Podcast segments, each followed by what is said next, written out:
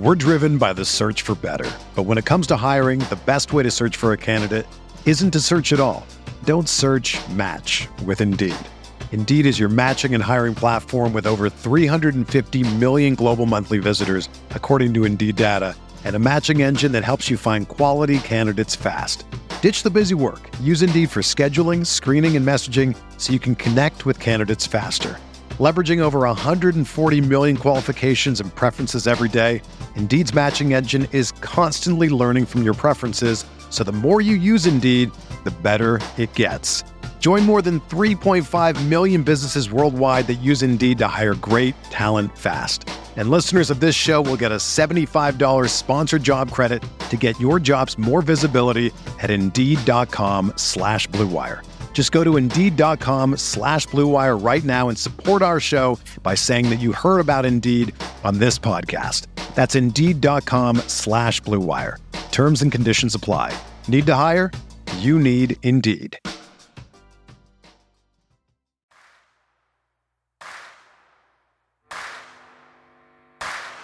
You're listening to Setting the Pace, your go to Pacers podcast with Alex Golden and Michael Facci. Duarte, he knows where the clock is, lets it fly and hits again. Beat him up. Brogdon goes inside and Turner finishes. Warren lets it fly. Yes! TJ Warren is not human. Stephenson. Jackson the catch. Jackson the basket. Pacers got the steal. Outrunning is Brissett. Pounds it home. Washington again. Five of them. Go, go. Good job. Tip to Taylor. Taylor missed it. Tips it in. Oh, the, Pace, the Pacers clearly Yeah, won this that trade. was- yeah. The Pacers g- clearly won this trade. Dropped it off to Jalen Smith with the poster. Hield. Hotter than fish grease. Haliburton gonna slam it This is Tyrese Haliburton. Just got here to Indiana. Um, I'm super excited to meet you guys and super excited to get started here. Go Pacers.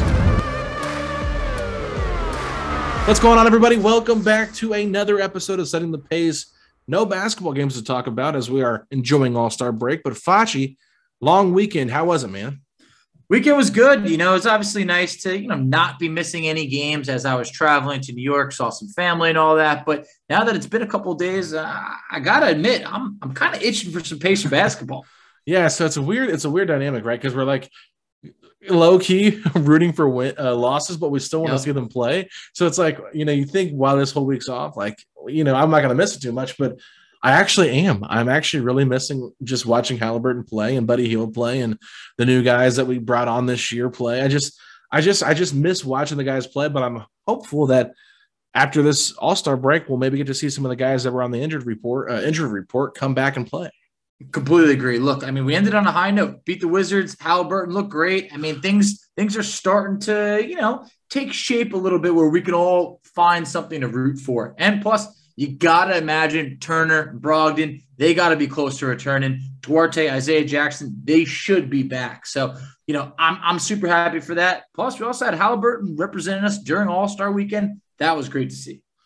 Yeah, and there's no doubt about it. So happy President's Day, everybody. Hope you guys are enjoying it. We got uh, the president of the O'Neal fan club here with Oh, us yeah. today, Michael J. Facci. I don't know what I'm the president of. I, I feel like you would maybe label me as the president of the Aaron Gordon fan club. Absolutely. But Absolutely. I, I haven't talked about him in like two years. I think- saw a tweet the other day. I saw it. might, might have been dunk contest related, but Hey. oh yeah, I saw it on the timeline. he should have won a dunk contest. He let's be have. honest. I mean, if you if you sat there and watched that crap fest that we Oh watched on God. Saturday, I mean, I've seen I've seen you know kids in my in my Sunday school class dunk donuts in their milk better than we saw some of these dunks. You know, it's just terrible, man. Like I'm just like, what is happening here? Like it was awful. I I'm not going to complain too much. I mean, it is what it is, but you know, just felt like without any real stars in there, even Obi Toppin I thought could do well. I mean, he won the whole thing, but like his dunks weren't that great.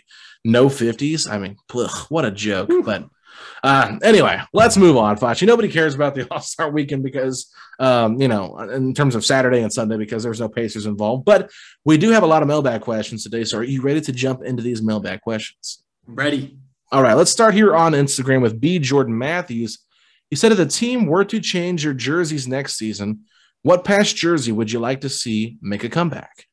Personally, I've always loved the pinstripes. I like 2003, 2004, like that era. I have a Jermaine O'Neal jersey um, that I to this day I still love. Plus, they won 61 games. I mean, it was just a good era of Pacer basketball. I'm a sucker for the pinstripes. Yeah, the pinstripes are nice. The flojos are nice. I really like I really like what they wore in the 80s when Reggie first got drafted mm-hmm. here. Almost the royal blue instead yep. of the navy. Um, you know, they they they use the front of that, I believe, for the jersey they have this year, mixed with the flojo in the back. I really like that jersey, and it's got the old palm in the in the logo, like the the dunking yep. hand, but the ball is actually the tennis ball instead of the basketball. I'm sure you remember that logo, but I do. That's the old ABA logo. Obviously, it's like you know you would rather be a basketball, whatever. But exactly. I just love that royal blue compared to the Navy. The Navy can be kind of dull to me sometimes. So Royal pops for sure. Yes, I like the pop of the Royal Blue better. I wish they would go back to that. I don't think they ever will, but that's where I'm at with that one, Foch. I don't think so either. But hey, both both good options. Uh, we have uh, next question. DJ Stylistic said, "What do we need to do to keep Jalen Smith? Dude seems like he can do it all." Plus, I just like to see a player wearing goggles. Just reminds me growing up and watching NBA basketball in the 90s. Horace Grant vibes right there, exactly. Oh, yeah. But um, yeah, I think if they want to keep him, what you got to do is just not play him the rest of the season. Um, you don't want to get his stock any higher than it already is. Maybe if he has a really bad game where he's like two of like eight or two of nine or something like that with like four points, gets in foul trouble, then you just don't play him after that game. So, you know, no other teams, every every team that looks at him, like the last film they have on him is just like a horrible game. They're like, yeah, I don't want to, I don't want to pay too much to this guy. But you know, really, it just feels like the Pacers are going to be, you know, you know, out of luck here in terms of re- retaining Jalen Smith. I just, I don't know exactly um, what's going to happen, but, um, but yeah, I just, I don't see him staying here. But I would love it if he could stay here.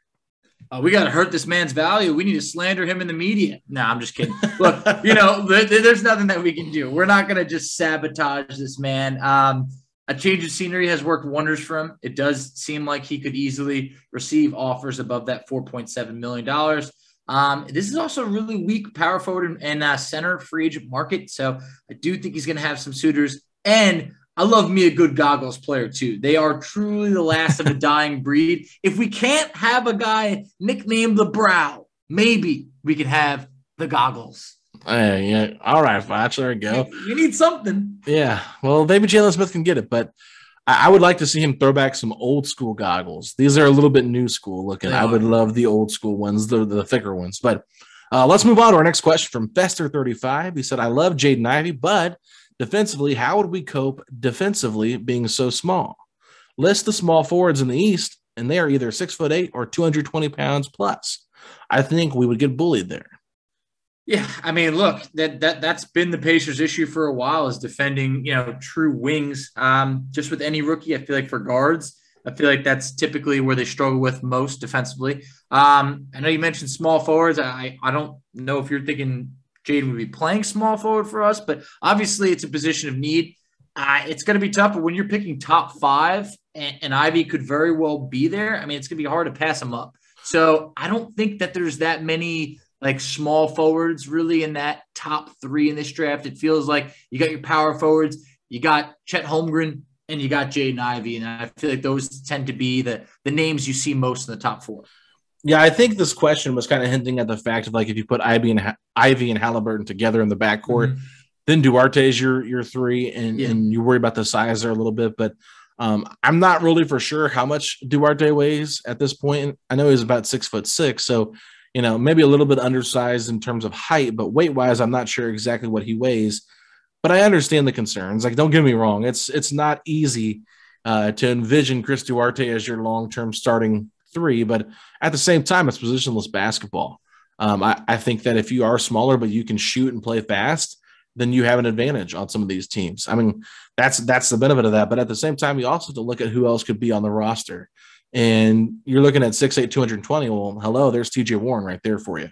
So if TJ Warren's healthy, he could play that.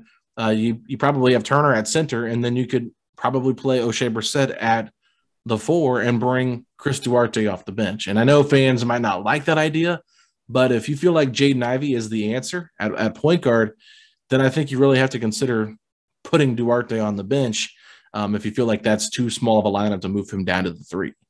Yeah, look, I mean, look, I'm sure Duarte would be thrilled with it, but I do feel like he has the capabilities to be one of the better six men in the league.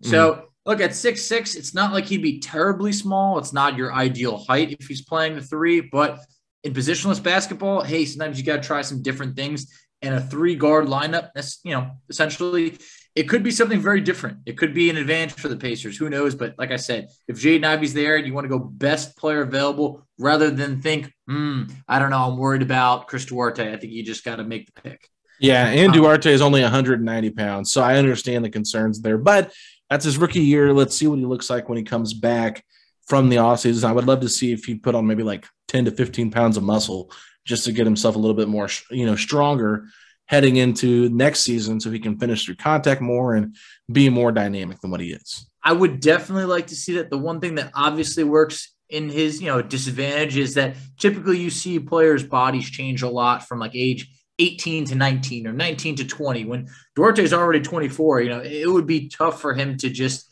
all of a sudden have his body change, similar to like what Giannis went through. Yeah. But 10 pounds, look, we could do that. So I'm not yeah. worried about that. Next question I have uh, coming over from Joffrey underscore. I'm sure I butchered that. I always um, just spell it out because I'm not sure how to pronounce it. But A D J A F R E underscore said, go. in your opinion, does Keifer Sykes' face weirdly look like Cassius Stanley's?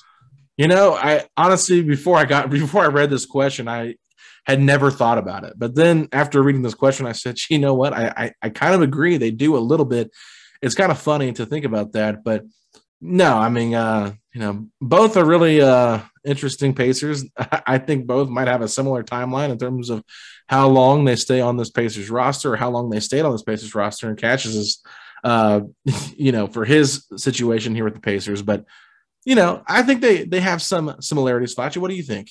I agree. Look, there's no way that I could like humanly explain this, but when you if you pull up the picture, you could see enough that maybe if you squint your eyes or you look real quick, you could see some similarities. I agree. Let's move on to our next question. We're going to go over to Twitter now from Pacers Faithful. Uh, given the desire to be a real contender while also keeping Haliburton happy, is it best to be as good as possible next year with more current incapable NBA players or to trade anyone older than Duarte and lose from the year to shoot higher in next year's draft? I feel like this rebuild, retool, whatever you want to call it, took some convincing with, you know, Herb Simon to the point where I don't think the Pacers are looking to embark on like an Orlando Magic, OKC, or Houston Rockets rebuild. I feel like they're going to try and go for it next year and be as competitive as possible. What does that mean? Does that mean they're going to be contenders? No, it doesn't. But I do think that they're not going to be making any excuses. I think they're going to try and win every game. Not to say they aren't, but I don't think that we're going to be thinking, hey, this team's tanking again. So, you know, look, Brogdon, we don't know what's going to happen with Brogdon. And look, for, for Miles Turner, I mean, he's going into a contract extension. So he's still young. He's 25. So I expect the Pacers to be a better team next year, but more along the lines of going for the play-in game rather than a playoff spot.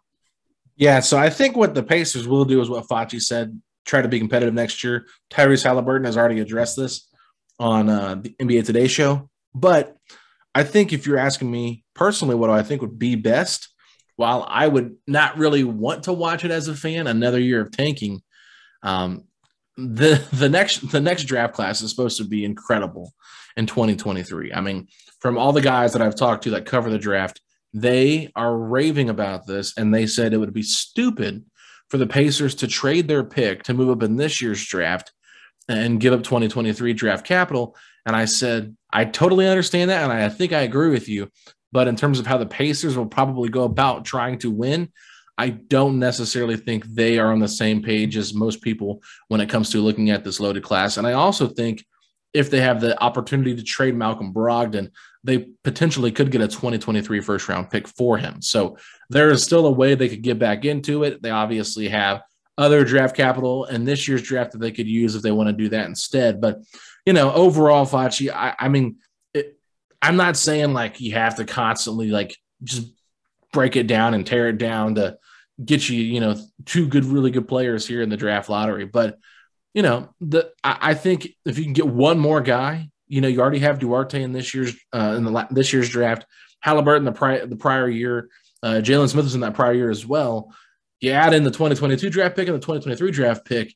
Now you've got a, a serious core right here that you could look for, uh, you know, to lead this team to a potential deep playoff run in the next couple of years once they gel and get their, you know, time to develop together. Because look, Haliburton will be 22, I think, here in the next month or so, whatever, whenever his birthday is. But he's going to be 22 by the end of the season. He still has, you know, at least 10 more great years of basketball in him. So he's just scratching the surface of what what he can become. And I think getting him talent similar to what Memphis did would make a whole lot of sense.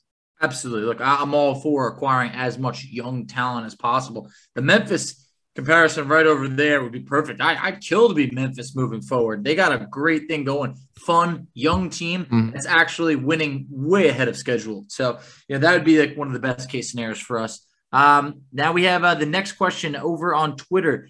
Aaron M said, Do you think the Pacers will be aggressive trying to move up in the draft if they are outside the top four? Yes. That's my answer. Yes. Yeah, I mean, so do I. I. I really do think that the Pacers will be aggressive if they're at like pick five or seven. They've kind of hinted at, you know, if, if, they see someone they like to go for it, but they also have the assets. They have the cap space. You know, they have a ton of picks to the point where it's like, do you really see the Pacers drafting someone, you know, at their original pick, the Cavs pick, and Houston's second round pick? That just and, and we own all of our future first. It just sounds like a lot of draft picks to be yeah. bringing in when you already have a relatively young team. Yeah, and I mean, I, I'm sorry to be so short with my answer, but it's just like I I don't know why, unless unless we you know jump all the way up to like one or two, or fall back to like eight or nine, like, and, and there's not a real chance to get up that high. I just have this gut feeling the Pacers will move up in the draft and get a player that they really want. That's just how I feel. And I guess there's potential that they could move up from like eight to five or something like that. But that would probably not include next year's first round pick. More so, probably like the stuff we have later in the set in the first round and potentially the second round with the Rockets pick. So those kind of moves I could see. But I just really feel, and I don't know why, it's just a gut thing. It's not like, a, oh, I know for sure, but it's just my gut. Keep screaming at me, Facci. They are going to move up and target a guy that they like in that top three. I can see it. I, I, hope for it because I'm looking forward to it. I just think that we have we're in the perfect spot where we have too many picks to bring all those players on the team. So you know why not be aggressive and move up? Yeah, no, it makes too much sense to me. But let's move on to our next question. This comes from Juiced at AKA underscore morning. This team will likely look a lot more healthy in one to two weeks, with likely Miles, Duarte, Jackson, and possibly Brogdon returning. At the same time, we are going to have a pretty soft schedule at the end of the season. Are we going to go on a run that almost no fan wants to see? Look, obviously, we don't want to see the team worse in their draft pick, but we are eventually going to get Turner and Brogdon back. We know Duarte and Isaiah Jackson are, are likely going to be back right when the All Star break, uh, you know, resumes. Um, but you got to sprinkle. Maybe TJ Warren makes an appearance. The schedule in the beginning of the year was very tough for the Pacers, so eventually it does feel like we will win some games, especially the way Haliburton's playing lately. Yeah, I'll just read the schedule off to fans if they're not really sure. So the Pacers return Friday at home versus Thunder, at home versus Celtics, on the road for a doubleheader Monday, Wednesday versus the Magic, play back to back games there. They're on the road for Detroit, on the road for Washington, home to play the Cavs, on the road to play the Spurs, on the road to play the Hawks, home versus the Grizzlies, on the road to play the Rockets, at home versus the Trailblazers, at home versus the Kings, on the road versus the Grizzlies, on the road versus the Raptors. And so now you're getting into some tougher games here in a five or six game stretch, but a lot of like, you know, the Rockets, the, the Spurs who aren't playing super great, but they're better than us right now. Uh, the Wizards, we just beat them. The Magic are worse than us, but they beat us recently. The Thunder, you know, there's some really winnable games here. I think that's why like 538 projected the Pacers to win like 10 more games after, you know, before the Wednesday game. So I can understand that. But at the same time, you know, you have to wonder how much the, the front office is trying to tank. And are they going to maybe throw some games? You know, I hate to say it like that, but do you think that they'd be willing to throw some games here, Facci, to try and salvage a worse record? Yeah, I mean, hey, I, would be all for it. it it's gonna be it's gonna be tough because I feel like now you got a young core that's playing really hard, but there still are ways that you could, you know, rest Brogdon, make sure Miles doesn't do anything to, you know, further hurt that foot. You know, there, there's there's some things you can do. Mm-hmm. Let's move on, Facci. You got the next question? Yes, I do. All right. Destin Adams on Twitter said, if you could only retain three of the young core long term, let's say five years, who would you choose and why? This is a tough one. It is. Um, hmm. Well, I'm going Haliburton, no doubt about it. Um, I think you have to say Duarte because he's a lottery pick. Yeah. And then I'm stuck here between Oshae Brissett and Isaiah Jackson. Um, you know, I, I, I feel like I feel like I'd be like people would come at me if I didn't say Isaiah Jackson because he's our first round pick this year as well. And I think the lob threat stuff is really enticing. But I'm also a little bit worried about the injuries. Um, he's already had like two or three this year. One that was like a freak thing. I just I wonder about how his game translate over the next 10 years. And I feel like Oshae Brissett, um, he's looked really, really good in this new system. And I think he's a totally different player playing this style than what we were playing earlier before with Domas and Jeremy Lamb and that group and Caris LeVert. So I will I will go out on a limb here. I will say Oshae Brissett as my third uh, over Isaiah Jackson, and it's only because I feel like centers in today's NBA can easily be found. Yeah, it's it's honestly it's funny that my mind initially when I read this just completely looked past Haliburton because it's like obviously this man can't go anywhere. We, we can't let yeah. him go. So I had Duarte, Isaiah Jackson, and then for my third, I was I was looking at uh, Oshae Brissett. So um, you know, I, am right with you there. Oshae, I feel like is someone that man, you, you give this guy minutes, he does produce. It really yeah. does. So I guess I, if I'm throwing in Haliburton, it's Haliburton, Duarte, and Isaiah Jackson. Maybe that's the cop out answer due to just you know draft stock and all of that. But uh, I, I just man, I'm I'm very intrigued by Isaiah Jackson, but yeah, we're we we're still just scratching the surface there because yeah. it feels like he'll have like a killer game or two and then kind of get banged up and then miss some time. And then he comes back and he has like another killer game. So it just feels like it's been a little inconsistent. So I look forward to seeing him on the court for longer stretches and then also being able to play with Haliburton, being able to play alongside Miles Turner. I want to see that experiment. So, you know, I, I still want to see a lot more. And I don't think that's a cop out answer because I think it's a really tough decision to make, right? Mm-hmm. Um, I don't really consider Turner a part of this young core right now. He's going to be 26. In five years, will be 31. You know, so that to me is just kind of like a wash there. Uh, there's no chance Goga gets in here or Duane Washington Jr. No. Honestly, I think Terry Taylor has a pretty interesting case. I'm not saying that he's anywhere near on the same level right now in terms of like Isaiah or Oshae and what I would value, but I really do love what he does. Um, I think he would be like the fourth guy, maybe, or no, the fifth guy in this group out of the Pacers' current roster. But yeah, I mean, it's it's a good question there, Destin. I appreciate that. And uh, i know Destin's a big Isaiah Jackson fan, so I'm sure my answer did not make him happy, uh, you know, giving him the, the Knicks. But it's it's tough. I mean, you could potentially say Duarte because he's already 24, will be 25 by next year. In five years, will be 30.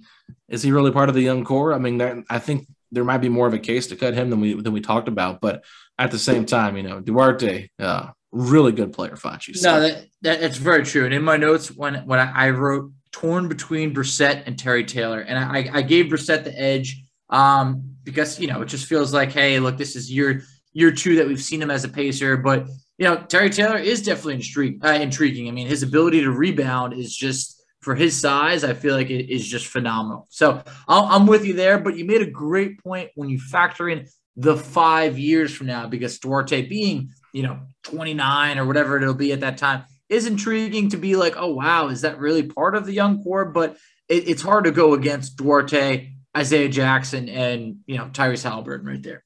Yeah, I know it is. And, uh, you know, I would just say one thing that I would really like to see Oshae work on is that defense. There's a lot of times where his defense just looks not very good. So I could see why Isaiah Jackson would get the nod because defensively there's a lot of upside there. But let's move on to our next question. Andrew Smith said, Will TJ Warren or TJ McConnell play this year? Warren was set to return in February. Not sure when McConnell was due back. Man, you could say set to return in February. I heard set to return in December. I heard yeah, so I. I heard everything. But I'm going to go with McConnell. No, it makes no sense to bring McConnell back. The Pacers are in no position where it's like, hey, you know what we need? some more TJ McConnell at this point. Like it's just not going to happen. Um, TJ Warren, I feel like is the guy that's going to be pushing harder to come back because given that this is, you know, this is contract year, he's coming off of, I know he's missed all of this year and basically all of last year, but he had some good years before that. I could see him wanting to push to get on the court for even if it's like 10 games or so. So I think we probably do see TJ Warren, but we don't see McConnell. Yeah, that's that's how I feel too. You know, you, you can't spell McConnell without no. So that'd be my answer. True. We don't see him back. Uh, TJ Warren, you know, I think you said it Flashy perfectly. He's got to prove that he's worth a contract. So he needs to come back and show what he has, especially if he wants to be here in Indiana. I wouldn't be surprised if the Pacers moved on from him. I think he's a true 50 50 player when it comes in to deciding if you're going to keep him on the Pacers or not long term. It just feels like he is a 50 50 player. But other than that, I'm not uh I'm not sure we'll see him a lot. I think you might see him just a little bit here and there.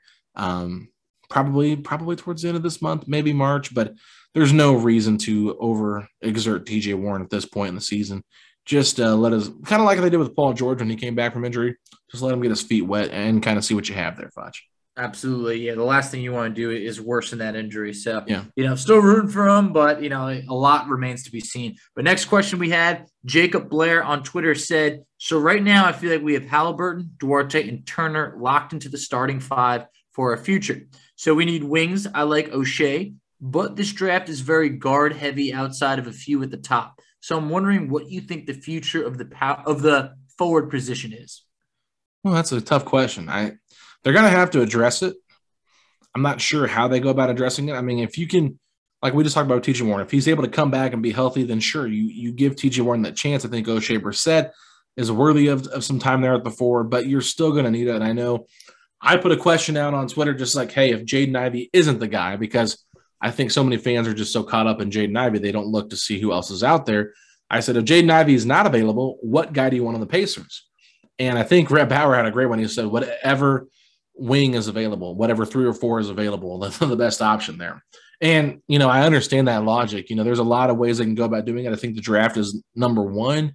Um, you got like Paolo Banchero, you got uh, Jabari Smith, you've got AJ Griffin, you've got Bennedict Mathurin. You know, there's some guys in this draft that I think you could take to help be a part of that core there at that three to four position. But free agency wise, there's not a lot of names out there. We've obviously talked about one a little bit on the show, Miles Bridges. We'll get to that later. We have some questions about him, but I, I do think that if you're looking at all of those options, Flachi, it's not a lot. So there there could be a potential trade. I would keep my eyes on a trade maybe involving Brogdon and or Buddy Hield with some draft capital possibly sprinkled in there to try and address the three and the four position.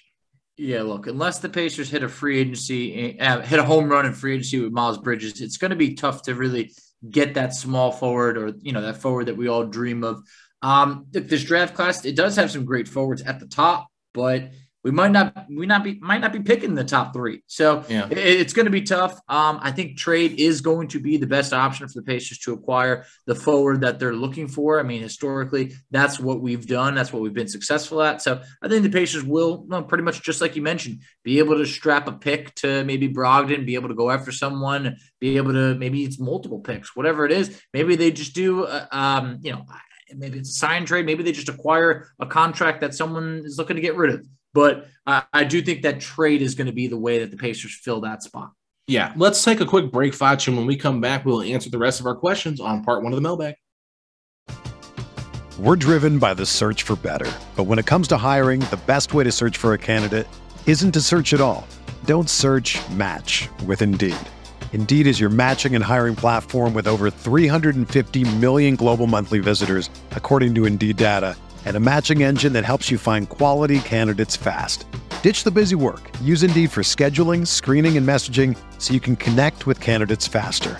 Leveraging over 140 million qualifications and preferences every day, Indeed's matching engine is constantly learning from your preferences, so the more you use Indeed, the better it gets.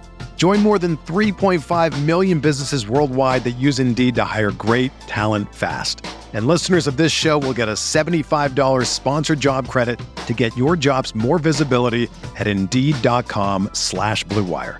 Just go to Indeed.com slash BlueWire right now and support our show by saying that you heard about Indeed on this podcast. That's Indeed.com slash BlueWire. Terms and conditions apply. Need to hire? You need Indeed. Another day is here and you're ready for it. What to wear? Check. Breakfast, lunch, and dinner? Check. Planning for what's next and how to save for it? That's where Bank of America can help.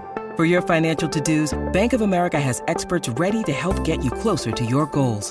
Get started at one of our local financial centers or 24-7 in our mobile banking app. Find a location near you at bankofamerica.com slash talk to us. What would you like the power to do? Mobile banking requires downloading the app and is only available for select devices. Message and data rates may apply. Bank of America and a member FDIC. When you need mealtime inspiration, it's worth shopping Kroger, where you'll find over 30,000 mouthwatering choices that excite your inner foodie. And no matter what tasty choice you make, you'll enjoy our everyday low prices, plus extra ways to save, like digital coupons worth over $600 each week. You can also save up to $1 off per gallon at the pump with fuel points. More savings and more inspiring flavors make shopping Kroger worth it every time. Kroger, fresh for everyone. Fuel restrictions apply. All right, this question comes from Circle One Sports. He said, in the hypothetical scenario that Miles Turner doesn't mesh with the new group, who are realistic starting center options in the offseason?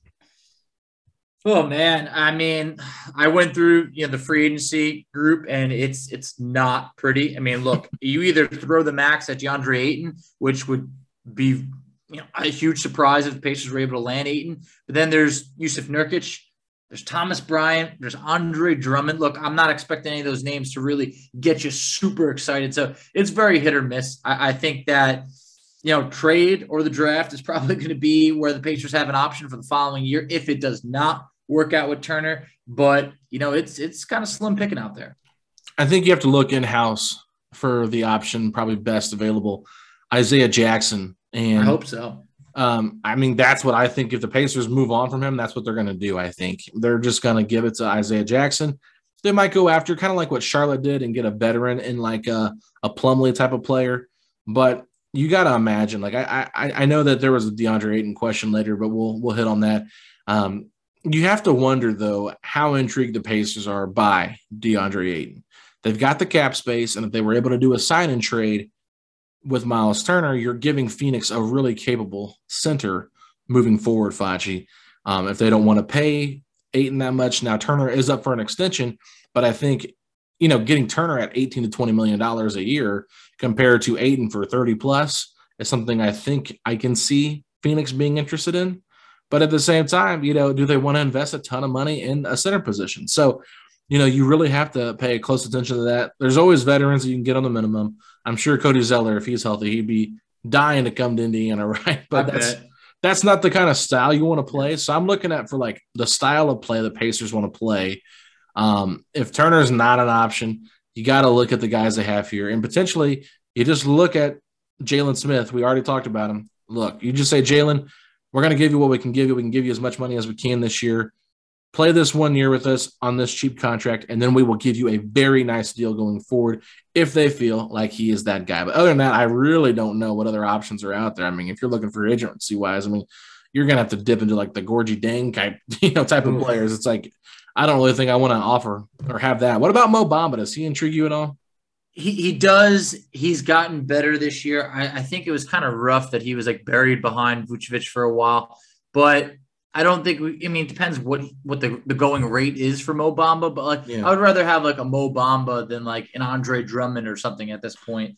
Yeah, um, younger can still continue to develop, but Thomas Thomas Bryant's another guy that I could throw out there for what he can do three point shooting wise and that kind of thing. Yeah, yeah. I mentioned Thomas Bryant in that group just because look, you got the ties with Indiana and IU, but also this is a guy coming off of an ACL tear that that I feel like is going to be affordable.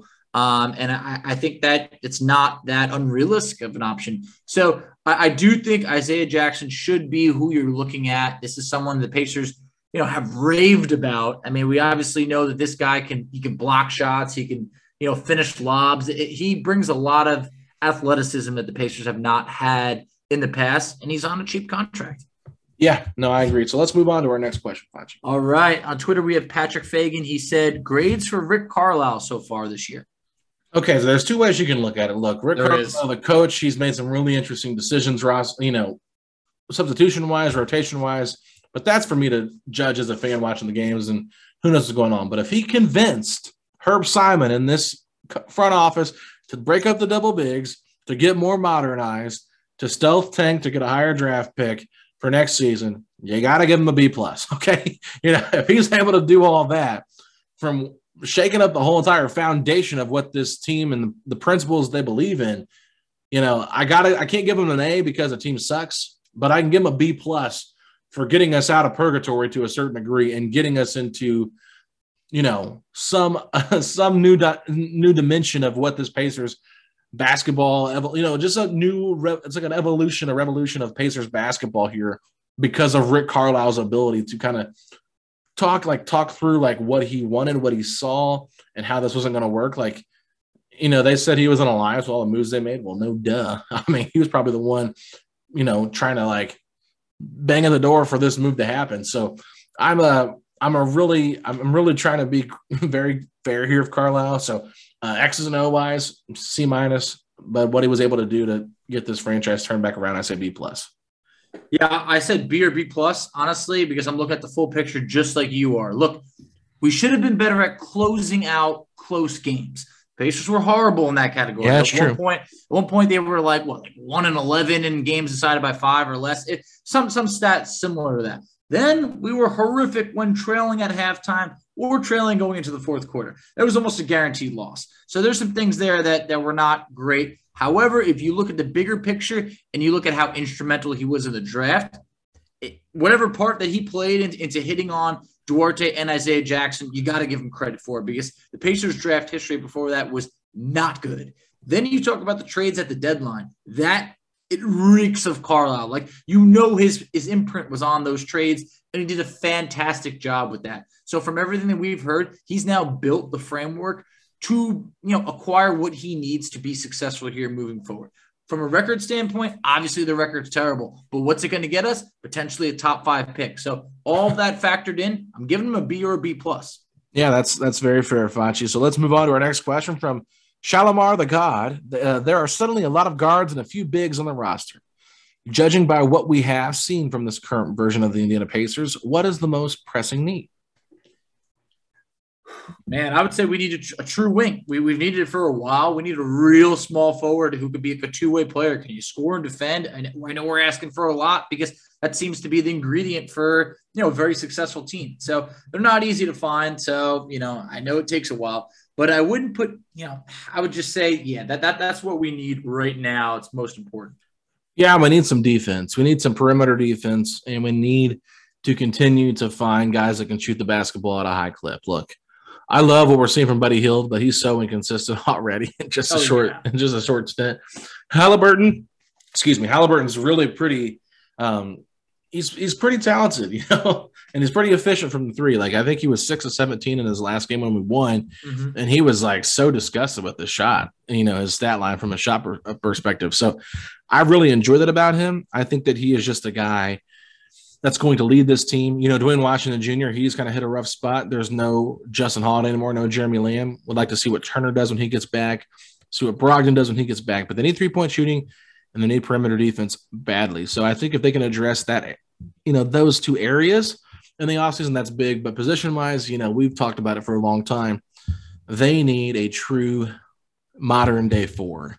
Um, I'm not sure if Oshae is that as a starter long term, but I do like the idea of trying to find someone that can be really good defensively at the four and can also be a, a three point shooter as well. I mean, they, they they really do. I- If you can find that, I mean, it would be a great recipe towards being successful. It's just Yeah. those are some hard things to find, but I mean, yeah, that's that's really what we need moving forward. Yeah, let me ask you this because I know it's not something that's been, I don't think anybody asked us, and I'm not trying to like annoy people by asking this, but like if they're trying to win next year and they've got salary cap, would you be okay with them going after a guy like Gordon Hayward? Here's the thing: is like Hayward will have like two years left on his deal. I Mhm. believe. Are the Pacers going to win anything in two years? I don't think so. but you're you're establishing a culture to a certain degree. You're getting a guy in here to play that position, And whether you believe it or not, I, I think he's a decent defender. Not great, but decent. Can hold his own, can score in the mid range, good passer. I think he'd be a much needed, much, you know, without Sabonis now, I think they're going to need someone to help facilitate a little bit. Besides Haliburton, I think you need another connector. I think that Hayward could be that guy, can guard those bigger wings, can shoot the ball well. I don't. I'm. I feel like with him next to Turner, actually, it could be a nice fit together because we know Turner is a great rim protector. So it's just an idea. I'm not saying that I would actually want to invest in all that money if I had to on the Pacers and Gordon Hayward, but I'm just thinking bigger picture. If they're trying to win next year, if they're if they're trying to continue to to grow this culture and, and try to be a better team, he, that could make some sense if they strike out on some other options. Here's what I'll say: If the Pacers don't have to invest assets to acquire him, and it's more like he kind of falls in our lap because Charlotte's looking to re-sign uh, Miles Bridges, then I'm more intrigued. Like if there's a situation over there, and I don't think they'd really have interest in Brogdon because they have LaMelo Ball, you have Terry Rozier. But if there's a way to like dump a contract, uh, you know, absorb Hayward into space and not have to trade like a first round pick or more, then you know, then I'm more intrigued because we would be paying him some solid money. And yes, he does definitely bring some really positive things to the table, but I just feel like it's like now we're going in a big push to be, you know, the eighth seed playing, you know, it's not bad. It's not great. Yeah. What if it was like uh, Buddy Hield plus the Cavs pick and the Rockets pick? That too much? Yeah, I think so. Okay. Think okay. So. Well, that wasn't a question, but let's move on. Yeah. I'm sorry. I, I just thought about it as we were talking. So I want to throw that out there, but you know, it was a good conversation. Let's move yeah, on. Of course. All right. So next we have Perth Pacer fan 80. He said, Should we make a free agency move for Miles Bridges? Charlotte would have to shed a lot of cap to match anything in the mid 20s. Uh, he's a very good player and would uh, fast forward this rebuild. I don't want to break up the dynamic duo of Eric Collins and Miles Bridges because Eric Collins has some uh, incredible calls on those Miles yeah. Bridges dunks. However, Quentin Buckner and Chris Denari can make some really great highlight reels having Miles Bridges on this team. Look, I love Miles Bridges. I uh, that's the guy that I actually wanted over PJ Washington if I was able to trade Turner and get him back. I just never thought it was a realistic option. Look, believe it or not, our friend Spencer Percy and we've had, we've had Richie Randall and some other guys have come on this podcast from our Blue Wire Network, Charlotte Hornets Buzzbeat podcast. I actually went on their episode. They were on. They did a Twitter Spaces on Wednesday night, I believe it was Wednesday or Thursday night. I joined just to listen and they had me come on and talk. And I asked them about Miles Bridges, believe it or not. And they said they could actually see it happening where Charlotte does not resign him if a situation came. So that was a, thought that was like, wow, that's crazy. The Pacers could literally offer Miles Bridges like a max contract or as close to it as they could just to get him in here. Or they could go the sign and trade route with Miles Turner if they feel like they can find a different route at the center position if they don't want to pay Turner long term uh, moving forward. And I think this is something where we could really look at Charlotte being another team to look at as a partner with the Pacers once again in this offseason. I mean, that would be very intriguing. Miles Bridges took a massive leap this year. He's definitely got to be in the running for most improved player of the year. Um, so, look, if, if the Pacers have an opportunity to get Bridges, I'm all for it. You pair Haliburton, Duarte, Bridges together, I feel like you, you really got something fun and, and really positive moving forward. And obviously, that does speed up the rebuild massively. Yeah. You know, it's just an interesting thought out there. Just thinking it through with other people is always a great way for me to go about it, especially fans or guys that cover a, certain team.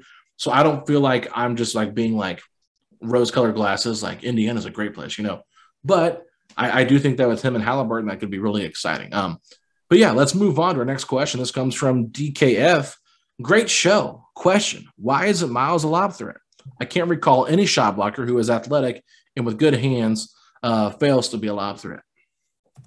It's a great point. I mean, to be honest, I feel like I only remember maybe one or two Turner lob finishes that come to mind, like in, in over the years. Um, he's just really not a lob threat. I, I don't know. Maybe he's just like really good at timing blocks, but doesn't necessarily like soar through the air like Isaiah Jackson. But yeah, I, I really don't know. But he's definitely not really a lob threat. Miles Turner does not have good hands. I'm sorry to break it to you, DKF. He's a good shot blocker, but in terms of catching passes, he can't handle a lot of a lot of passes unless they're right in his in his wheelhouse. Um, you saw a lot of times where Sabonis would handle a very tough pass and be able to control it and corral it and make the right move. This is not Miles Turner's flander. This is just being honest.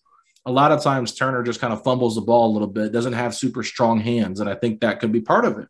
Um, not not being able to just like reliably catch it and then position it and then throw it down. Like we've seen some nasty Turner dunks this year and throughout his career, like the one over Hayward, the one over Tristan Thompson in the playoffs. Like he can dunk the ball and he's got he's got some kind of like quick jump to him at certain times, but it's just not all the time. So part of it too could be the injury concerns. I, I think, you know, he runs kind of weird. He's got an awkward motion to his running. That's part of the reason that we were our teams were hesitant to draft him, right, Facci? So I do remember I think, that. I do think that that could play a little bit of, uh, of a factor into it. And you know, Isaiah Jackson just man, he's a pogo stick. Some guys just have that natural ability to just jump out of the gym. I don't think Turner's necessarily like an elite jumper, but I think he does have some jumping ability. I just don't think he's like a lob threat leaper kind of guy. Yeah, exactly. Like, look, my vertical is horrendous. So who am I to criticize Miles Turner's? But it just seems like he's he's much better at shot blocking than it is like kind of jumping up and catching the ball at its highest point and you know finishing it. So yeah, shot, well, real quick, shot blocking too is a lot about timing. I mean, is. you could you could be not great off your feet and still just be in the right position to make the right block if you are able to time it correctly. It's the same with rebounding, right? Mm-hmm. You know, if you have a nose for the ball, you're able to maybe out rebound somebody that can jump 10 feet higher than you or whatever, you know, being dramatic here, but someone can jump drastically higher than you because you're able to one get in better position and two you have a sense for when it's going to happen you know? So that like that's just you know you have a nose for the ball. I think that a lot of that does play a factor into why he is such a good rim protector. Very very true. Could be. Uh next question we have coming up. Pacer fan from germany said what do you guys think we can get if we package brogdon mcconnell and cleveland's first rounder? And is there any type of scenario that bolt stay with the team next season Mm, well, I'll answer the second part first. I think there is a scenario where they both stay with the team. Um, you know, because I think if you don't find a trade you like out there for Brogdon, you just start him next to Haliburton, put Duarte on the bench, or start Duarte at the three, and then Bro- then McConnell as your backup point guard when healthy. Right? I don't think that's like the most unrealistic thing. So I think it's very realistic that it could happen. Um, in terms of a trade package, that's really tough. Um, you're looking at probably close to $28 million there plus Cleveland's first rounder. Um, I, I, hate to kind of throw it out there, but like the Hayward contract's the only one that kind of makes sense to me in, in, terms of a team that might be willing to move, but they don't really need two point guards. They already have a starting point guard in LaMelo Ball. So you're looking at a team that probably needs point guard depth. I think you could look at the team like a Washington Wizards team, but what are you going to get back? Um, anything worth anything? Maybe you look at getting back Rui Hachimura and something else. I don't know if that would be um, if that'd be enough in terms of Brogdon and McConnell in a pick. But other than that, I'm just kind of brainstorming here. I don't have a lot of great answers for this one, so um, I don't know what you have come up with, Facci, but it's a it's a it's a hard one to find. First thing I'm going to say is I don't think anyone is in the market to acquire two point guards at once that are combining for about $30 million next year. Uh, I know we'd attach uh, the Cleveland pick, but that Cleveland pick could be like 20th overall, if not maybe even worse. So I don't think anyone's going to take both Brogdon and McConnell off of our hands in the same trade. Um, I think first Brogdon needs to get his stock up because you know he's been hurt for most of this year.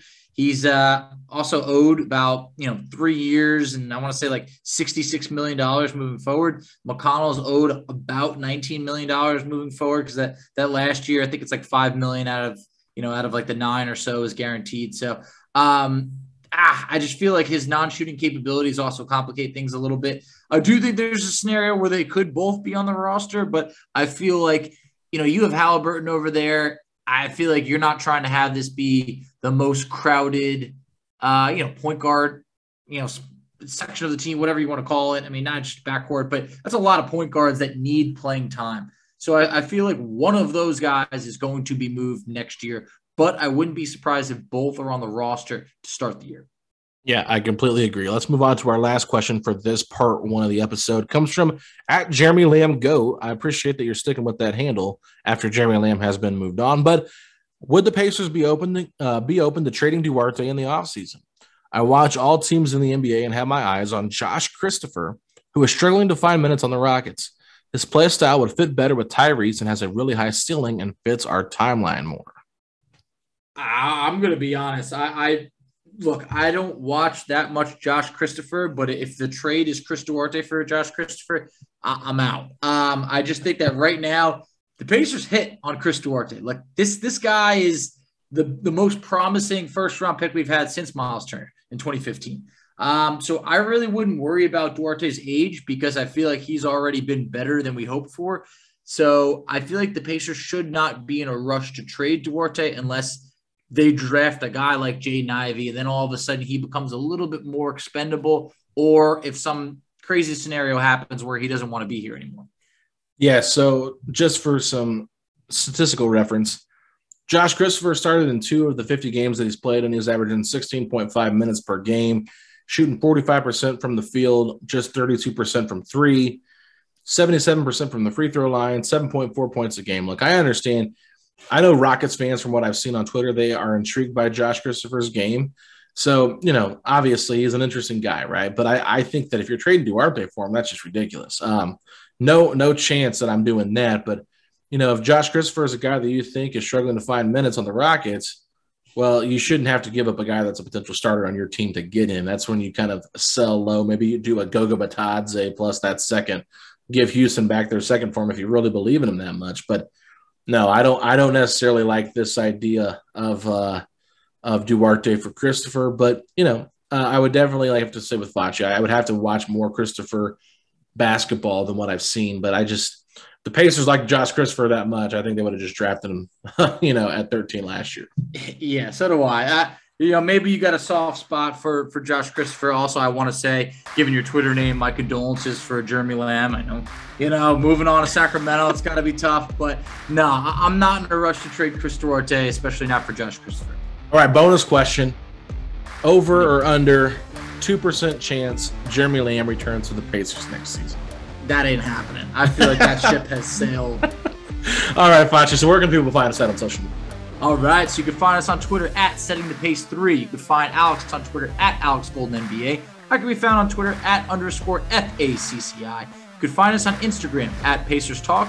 You can find us on Facebook at Setting the Pace. And you can find us on TikTok at Setting the Pace. And if you would say no to a Chris Duarte for Josh Christopher trade, say these three words. Let's go, Pacers!